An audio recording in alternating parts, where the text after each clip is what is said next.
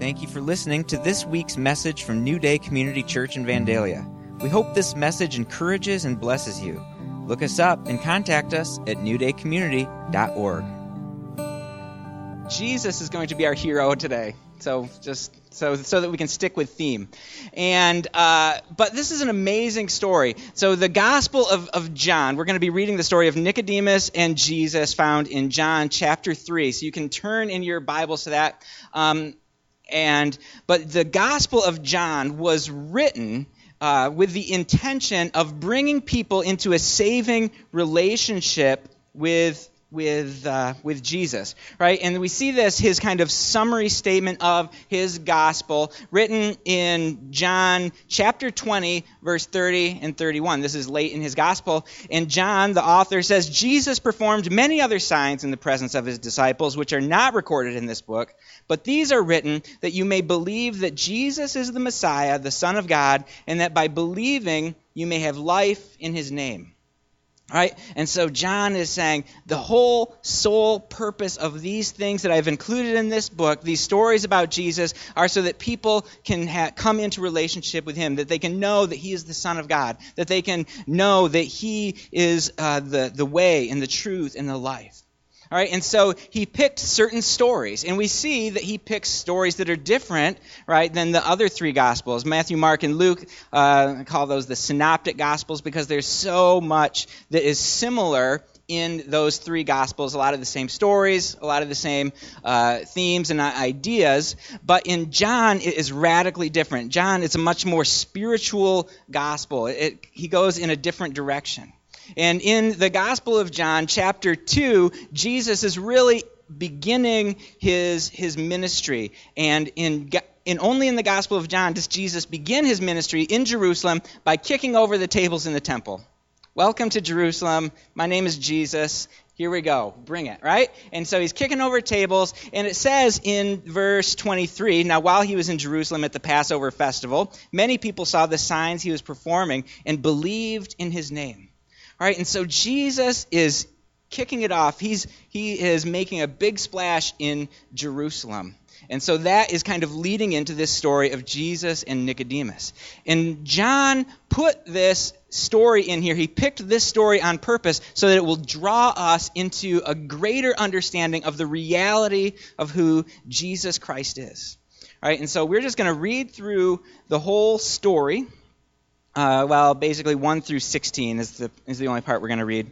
Uh, so it's the story and one summary statement about the story. Uh, and then we're just going to go through and kind of look at what John is trying to communicate and how that will apply to us today. All right, starting in chapter 3, verse 1. Now there was a Pharisee named Nicodemus who was a member of the Jewish ruling council. He came to Jesus at night and said, Rabbi, we know that you are a teacher who has come from God, for no one could perform the signs you are doing if God were not with him. Jesus replied, Very truly I tell you, no one can see the kingdom of God unless they are born again.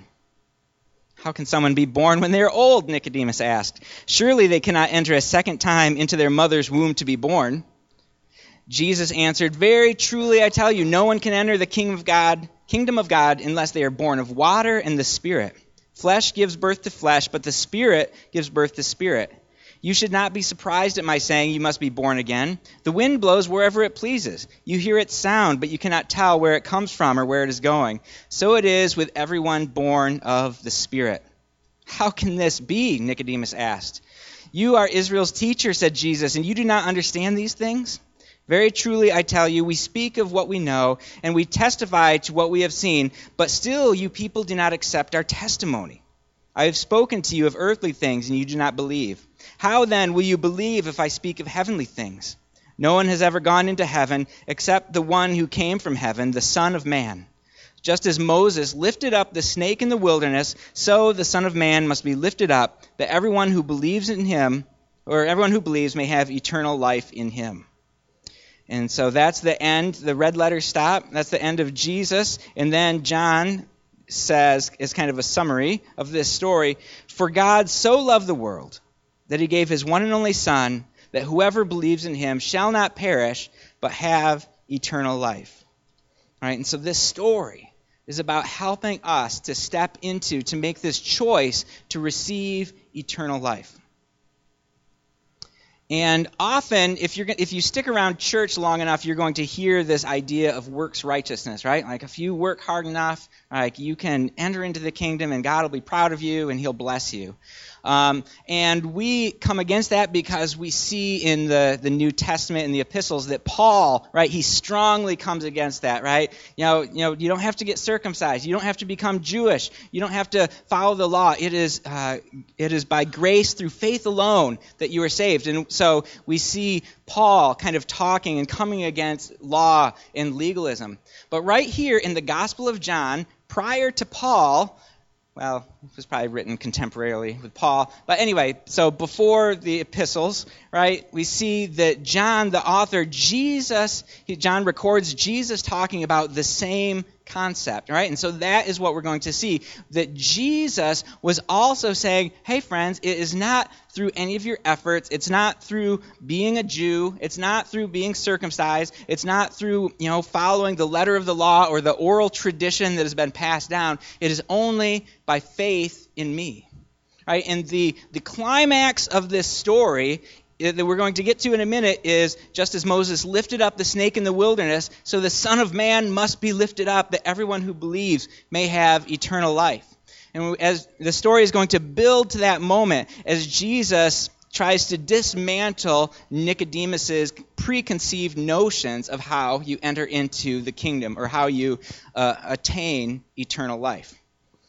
All right, so jumping back into chapter 3, verse 1, it says, Now there was a Pharisee, a man named Nicodemus, who was a member of the Jewish ruling council. All right, and so Nicodemus is a Pharisee. We only see him a few times in Scripture. This is the longest uh, story with Nicodemus in it. But then he comes again uh, a couple times at the end of this gospel, and we see that John records that is um, there's Nicodemus and Joseph of Arimathea, right, that uh, come and take Jesus' body to bury. And so that maybe gives us a clue. You know, so at the, at the end of this story, we don't know what Nicodemus chooses. Does he choose to put his trust in Jesus? Does he, or does he choose to rest in kind of this Pharisaical legalism? We don't really know. But I think, I think that he came around. Right? He's not a hero, right? He was didn't stand and shout it from the rooftops, but I think he came around. But that's that's me reading into the story. So we don't know. He's possibly a good guy eventually. Doesn't matter. The point is, the point is that this story doesn't answer that because it's asking us a question. It's asking our what are we going to do with this reality of Jesus? And so here comes Nicodemus, this Pharisee. He's a, a ruler of the Jews. He uh, is uh, in, in a synagogue leader, right? And so the Pharisees they believed in uh, the supernatural realm. They believed in an eternity. They, re- they believed in uh, the kingdom of God right? And we see that Jesus turns this conversation quickly to the kingdom of God. But to understand where Nicodemus's head is, there is no mention of the kingdom of God in the Old Testament, but they did talk about the kingdom. They expected and they held on to these promises from the law and the prophets that God was going to send a Messiah, that God was going to send a Messiah, and this guy was going to sit on David's throne, right? And the, when the Messiah came, sat on David's throne. He was going to restore Israel to its rightful place. He was going to judge the rest of the nations, right? And then uh, once they got all their ducks in a row, the Messiah's on the throne, everybody's happy, and then God is going to, to come and bring this spiritual or supernatural renewal. Right? They're waiting for a politically free Israel, and which will pave the way for the, the coming of God's spiritual kingdom. Does that make any sense? Okay. Just try, uh, so, uh, trust me, we'll get we'll, we'll we're going to add some more to that in, in a second. I I think. Um, and so they were waiting for this coming kingdom, but they also thought the Pharisees had seen throughout the history of Israel that Israel tends to be terrible, right? They saw from the beginning that Israel rebels against God. They turn their back. They they're not faithful to the covenant, right? And, and we see, you know, even as God is bringing them out of Egypt, through the, the Red Sea, traveling through the, uh, the desert, and God is providing water, and He's providing food, and He's providing manna, and there's a, a pillar of fire and a pillar of cloud. It seems like there could be no question of the reality of God in their presence, and yet the, it, uh, the Jewish people, the Israelites, they turn their back and they rebel, right? They throw some gold earrings into a fire, and out pops this golden calf. And they're like, we don't know what happened, but it seemed to make sense. We just thought we'd worship this calf, and we longed for to go back to Egypt and all this trouble. And so the, the Pharisees, they knew the trouble that Israel had. They knew that Israel had been continually um, attacked by her enemies, and God allowed Israel to be uh, dispersed all over the place, and the, the the, the kingdom had been, or the throne had been overthrown, right? There was no king on the throne. Jerusalem was in shambles. There's all this bad stuff is happening.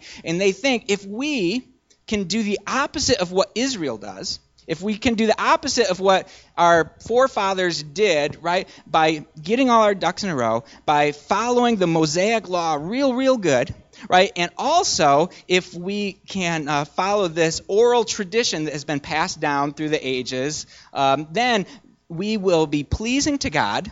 And when we're pleasing to God, then He will send His Messiah, and then He will restore Israel, judge the nations, and this supernatural renewal that we're looking forward to is going to happen. That was the Pharisaic idea, right? And I don't want to give. I was talking to Anthony, Pastor Anthony, about this, and he's like, "Man, I just think Pharisees get a bad rap." That's true. They, they do get a bad rap. They were trying, they meant well, right? But the, the gospel authors use them as the antagonists. They, they kind of had a pretty significant role in crucifying Jesus, and so we're just going to let them go ahead and be the bad guys today. Um, but caveat, they do get a bad rap. They meant well. But it's like it's like saying Darth Vader gets a bad rap, right? It's like, oh, he meant well. He's just trying to save Padme. Anyway, um, so so that's okay. So that's the the mindset of Nicodemus, and so Nicodemus comes in. Uh, member of the Jewish ruling council. He comes at night and says, "Rabbi, we know that you are a teacher who comes from God, because no one can do the signs you, uh, you are doing if God were not with him." And so this is interesting. Uh, in the Gospel of John, we see that he often uses this dichotomy between light and darkness right? Just a couple chapters before in John's prologue, uh, John, where is it? Is it four? No, nine. I think it's before nine. Oh, chapter 1 verse 4 in him was life and that life was the light of all mankind the light shines in the darkness and the darkness has not overcome it right and then number 9 the true light that gives light to everyone was coming into the world he was in the world and though the world was made through him the world did not recognize him. And so the, the author kind of pictures Jesus as, as the light of the world, the light in the darkness. And here is Nicodemus, and he is going to be representing anybody, right, that is interested in Jesus. Maybe they're, uh, they've heard about him and they want to come closer to him, right? And we see that John sets this narrative up by saying Nicodemus came to Jesus at night. And so there's this picture of this, uh, this man coming out of the darkness into the light of Jesus, right? And so John is giving us a picture of what is happening in maybe a spiritual realm or kind of a narrative in the narrative story to help us get an understanding of, of what's going on here. And so Nicodemus comes out of the night into the light of Jesus' presence, and he says, We know that you are uh, from God right? The Pharisees know they're not they're not like, oh, who is this guy? Well, they are like, who is this guy? But they can tell, they know there's something special about him, right? They know that he's from God. They've seen him do these miraculous signs. They saw him kick the table over in the temple and, and, de- and declare that the kingdom of God is now present right? And so they know that there's something going on with this guy, and they and so he comes out of the darkness into the light to go, all right, Jesus, we've heard about you, we've seen what you're doing, and we want to know more. And Jesus immediately takes over the conversation. Right? Immediately, he and this just seems out of the blue. It's like Jesus is hanging out there and Nicodemus like, hey, Rabbi, we know that you're from God, right? And Jesus says this Very truly, I tell you, no one can see the kingdom of God unless they are born again.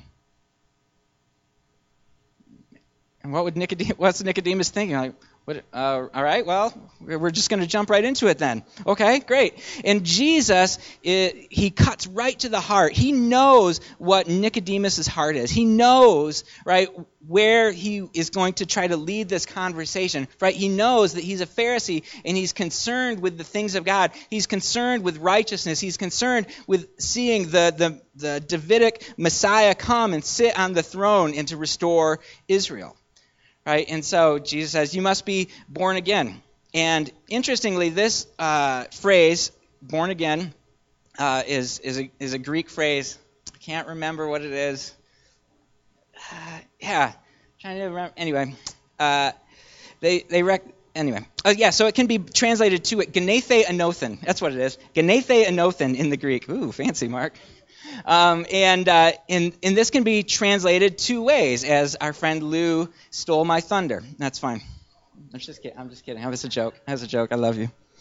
So, Genethe Anothen can be translated uh, born again, or it can be, and be translated born from above. All right, and so Jesus says, You must be born again, born from above. And Nicodemus kind of latches onto this naturalistic idea how can somebody be born again? Right? Uh, how can they be born when they're old? Nicodemus asked. Surely they can't enter a second time into their mother's womb and be born, right? And so he's he is moving in the natural, right? Trying to go, all right, Jesus obviously is from God. All right, now we need to be born again. How how do you? That seems odd. And he's confused. He's struggling with this, right? And really, we would be too. As Christians, we use this language all the time, right? You must be born again. I've been born again. Somebody should be born again. And yet, it is crazy talk, right? It's like, what does that, what does that even mean, right? And, and so I think that's what Nicodemus is like. Well, we don't talk like that in the Pharisaical circles that I run in. We don't talk about being born again. And I don't even know how that would even happen, Jesus, because you know, my mom's this big and that. Anyway, so and so Jesus says, very truly, I tell you, no one can enter the kingdom of God unless they are born of water and the Spirit. Flesh gives birth to flesh, but Spirit gives birth to Spirit. And so Jesus tries to bring this back to, to, uh, uh, to where, um, what's his name? Nicodemus, something that he would understand. He said, You have to be born of water and the Spirit.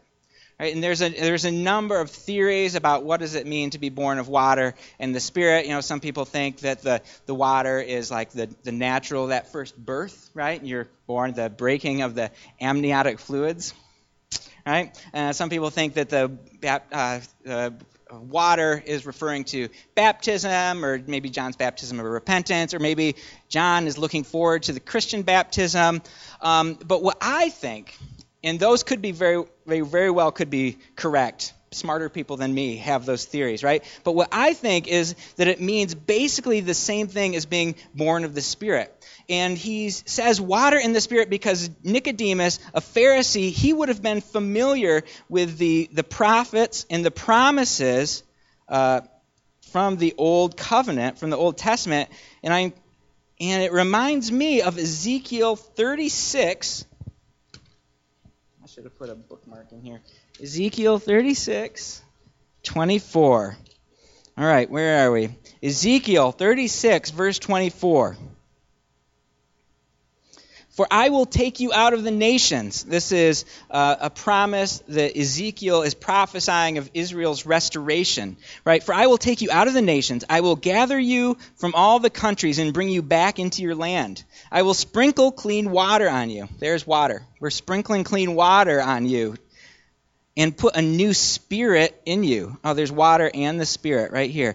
Uh, I will sprinkle clean water on you, and you will be clean. I will cleanse you from your impurities and from all your idols. I will give you a new heart and put a new spirit in you. I will remove from you your heart of stone and give you a heart of flesh. And I will put my spirit in you and move you to follow my decrees uh, and to be careful to keep my laws. All right, and so I think that Jesus is referring back to this, and we also find similar language in Jeremiah. We see similar language in um, Isaiah.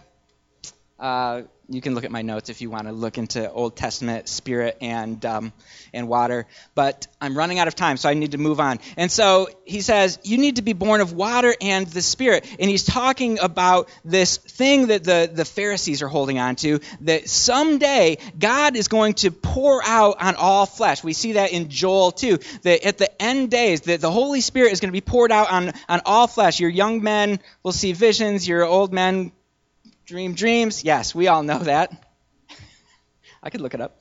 Um, and and then right the next couple verses it talks about that the nations will be judged in these last days. And so uh, Nicodemus would have understood that if we get our ducks in a row, if we do things right, then God is going to pour out His Spirit. He's going to wash us and cleanse us. He's going to give us uh, new hearts of flesh, and we're going to live in, in God's kingdom in the in uh, our rightful place as the the blessed chosen uh, kingdom of God in the world. Right? In in order to get there, he thought, in order to get to this place that the the Spirit will be poured out and that we'll be cleansed from all our iniquities is that we need to get things together. We need to obey the Mosaic law, and we need to do a heck of a lot better than everybody else who has done it up to this point. And not only do we need to keep these laws and under and to keep even this oral tradition that has been passed down. Um, for, for, from generations, we also need to get everybody else around us to get things together and pull it together so that Israel can be restored so we can enter into this new place.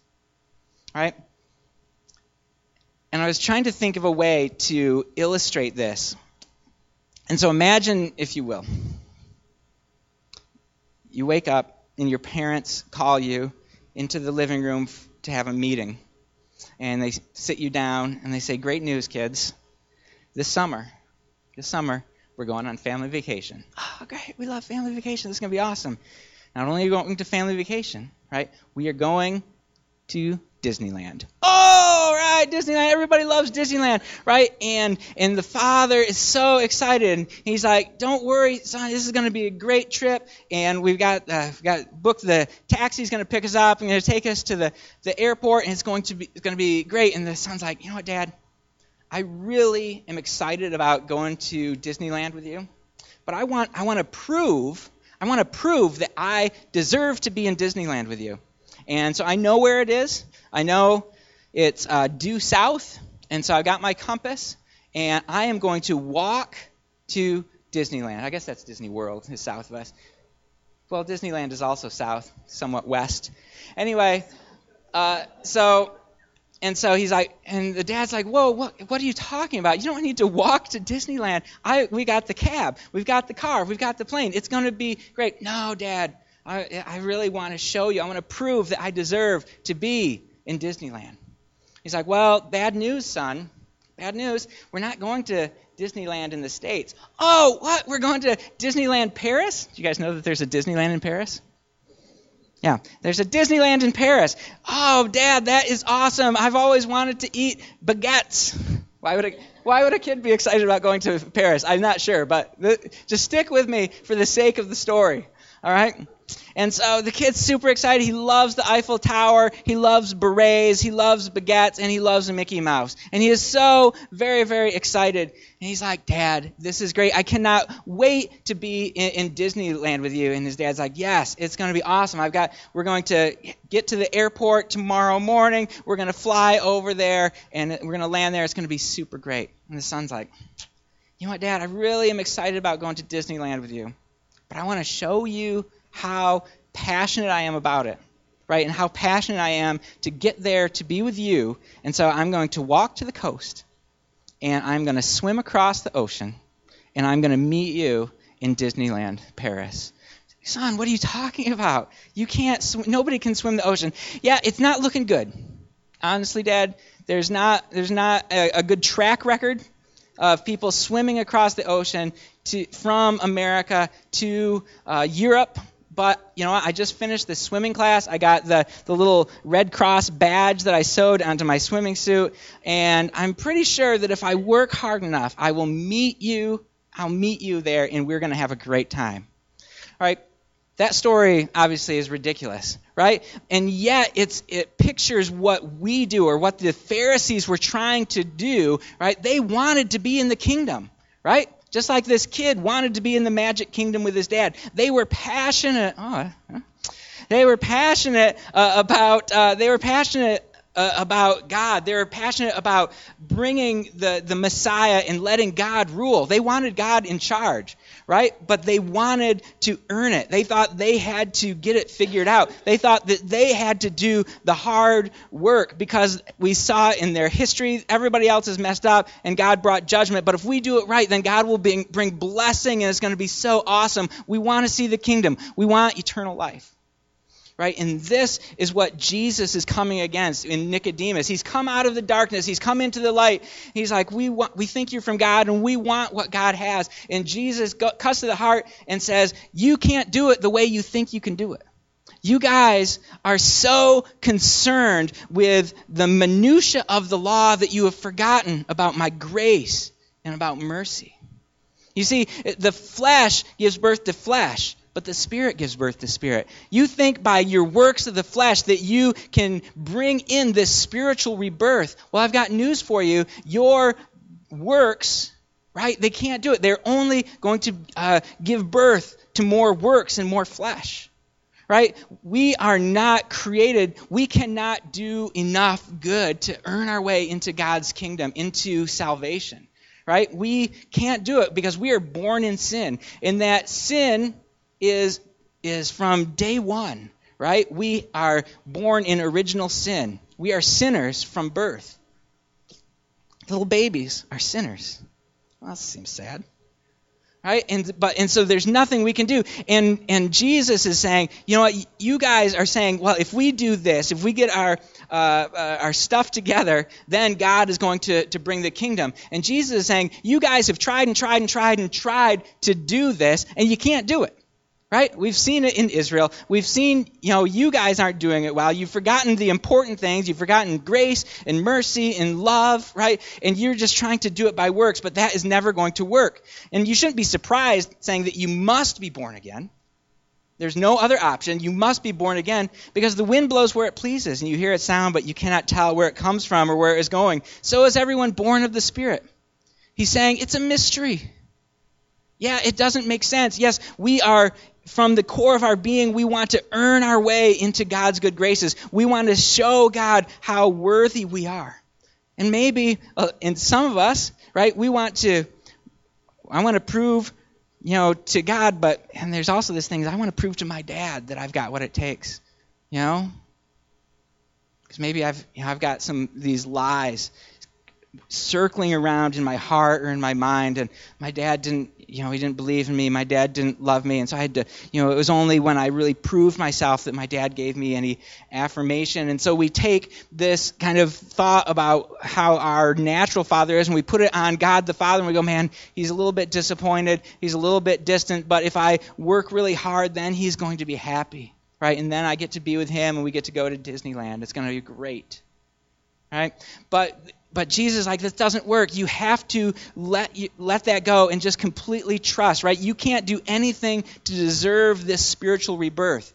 All right, we're almost out of time. We're going to jump ahead a little bit. All right, we can't do anything. Well, then how is how are we supposed to do it? How are we supposed to enter into the kingdom? What do we do?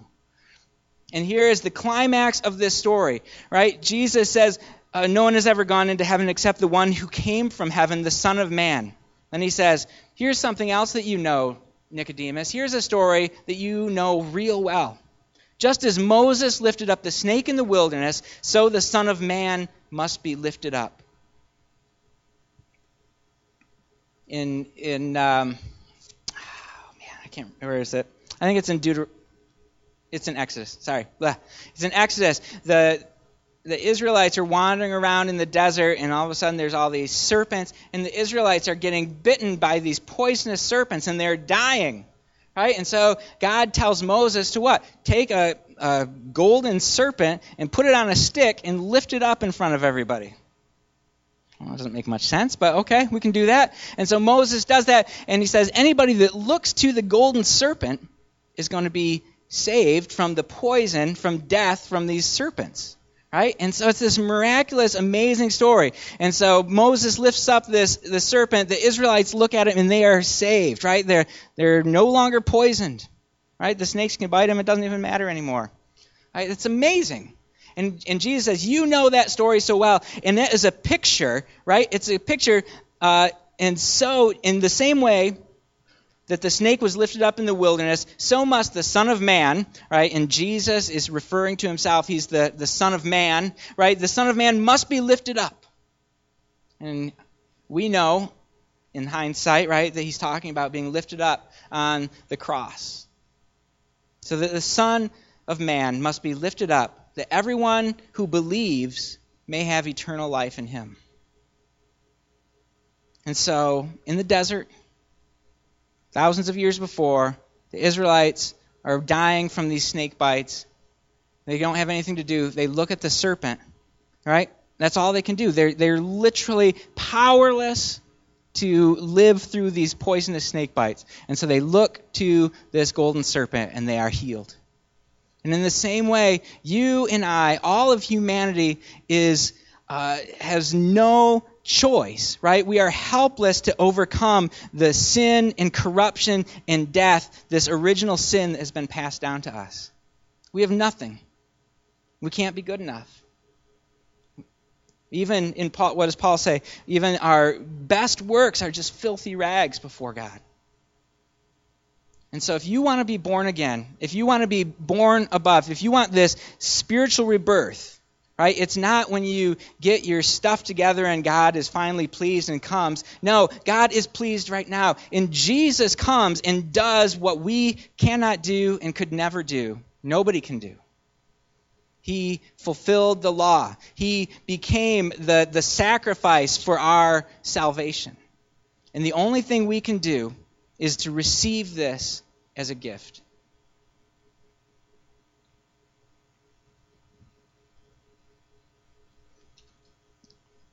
And this faith is not a work, it's just opening up a present.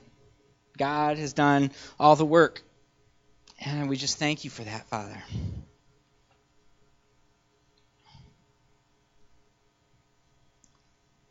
And so then John, the author of this gospel, summarizes, right? And he says, For God so loved the world, all of the world. In, in uh, one of Peter's epistles, it says that God doesn't want anybody to perish. Right? God loved the whole world that he gave his only begotten Son, that whoever believes in him will not perish but have eternal life. Jesus says to Nicodemus, You want to enter into life. You want to enter into the, the fullness. You want to enter into the spiritual rebirth. It's not anything you can do. You have to lay down that thinking. You have to lay down your, your works and your attempts at righteousness and just trust in me. And so Nicodemus and these Pharisees were trusting in legalism. They're trusting in these works to get God to restore what was lost in the fall. What was the that was the you know intimacy, connection with God, uh, fullness of life, the kingdom. They were uh, if we can get our ducks in a row, if uh, then God will come and do that. But how does that translate to us? We're not Pharisees, probably, not technically. Um, you know, we don't live in Jerusalem 2,000 years ago. But in our own lives, we can see that we uh, are often trusting in or believing in something for uh, restoration, right? That we are trying to overcome the effects of the fall. Everybody is, right? Everybody is striving for, for fullness of life. They're striving for peace and love. And we see it in a lot of ways. A lot of people still use legalism in the church and outside of the church, right? I need to earn my way in, right? Or maybe it's humanism, right? Like, oh, if we just pull together as a people, then we can, you know, we can work our way into, you know, bringing utopia to earth just through human effort. Maybe if we built a big tower, that would help. Um, or maybe, you know, we latch onto atheism. Not all of us, but right, maybe there, there's like just this denial that there's any spiritual problem. We're just an accident, blah blah blah. You know, there's no problem. We're just going to ignore the trouble. Or maybe we use some kind of non Christian spirituality, right, to, to find this peace. But all of it outside of Jesus Christ and putting our faith in Jesus is meaningless. Right? We need to simply lay down our rights and say, Jesus, I can't do it. I'm going to follow you. You are the way, the truth, and the life. Right? And so what Jesus says to Nicodemus, he says, You can't do it, right? You are trusting in what you're trusting in is not going to allow you to see the kingdom. Right? It's only by being born again. It's only by being born again born from above. It's only this spiritual rebirth. You can't be good enough. It's only by looking to me, the Son of Man.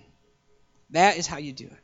Right? And so, in the same way, here in 2016, whatever it is that we're trusting in, whether it's humanism or atheism or, or, or, or pantheism or any of the isms, any of the isms are, are going to be lacking. And even if we are trying to add something to Jesus, if we're like, well, Jesus is my salvation, that's how I got into the kingdom, but now I, I better work hard, right? I better come to work day next Saturday so that I can stay, that God still loves me.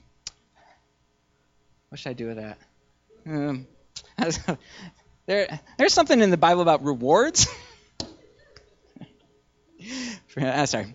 Uh, yeah, you don't need to come to the workday to get into the into the kingdom, right? Or to stay in the kingdom. You don't need to read your Bible or or pray or do any of these spiritual disciplines. You don't need to serve or, or fast or do anything, right? It's not about what you can do. It's about who you put your trust in.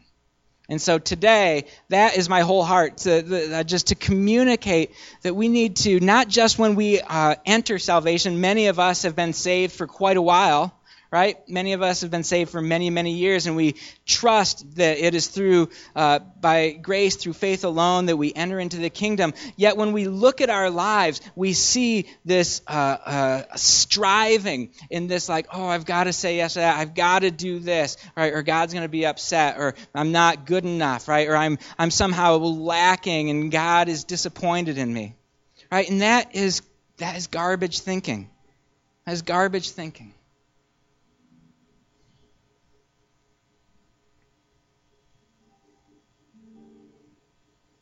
And so this is not just a sermon, not just a teaching for us for, you know, oh, you should make a decision to follow Jesus. But if you have if you're here this morning you've never chosen to follow Jesus, this is a great time because you can the truth is that it's not anything that you can do. It's not you don't have to get your life together, your act together before coming into God's kingdom and receiving his his love and his grace and his mercy for you. You just boldly come by looking to Jesus just by looking to Jesus.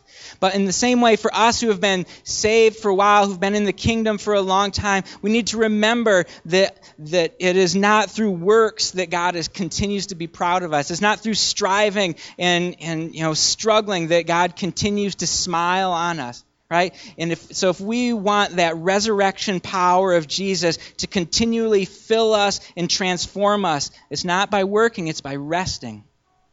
As we look to Jesus Christ as he is lifted up and trusting in him for our salvation. All right, let me close. Father God, you are so, so, so, so good. We thank you for your unfailing love. God, we thank you that you sent your only begotten Son, Jesus, to die on a cross.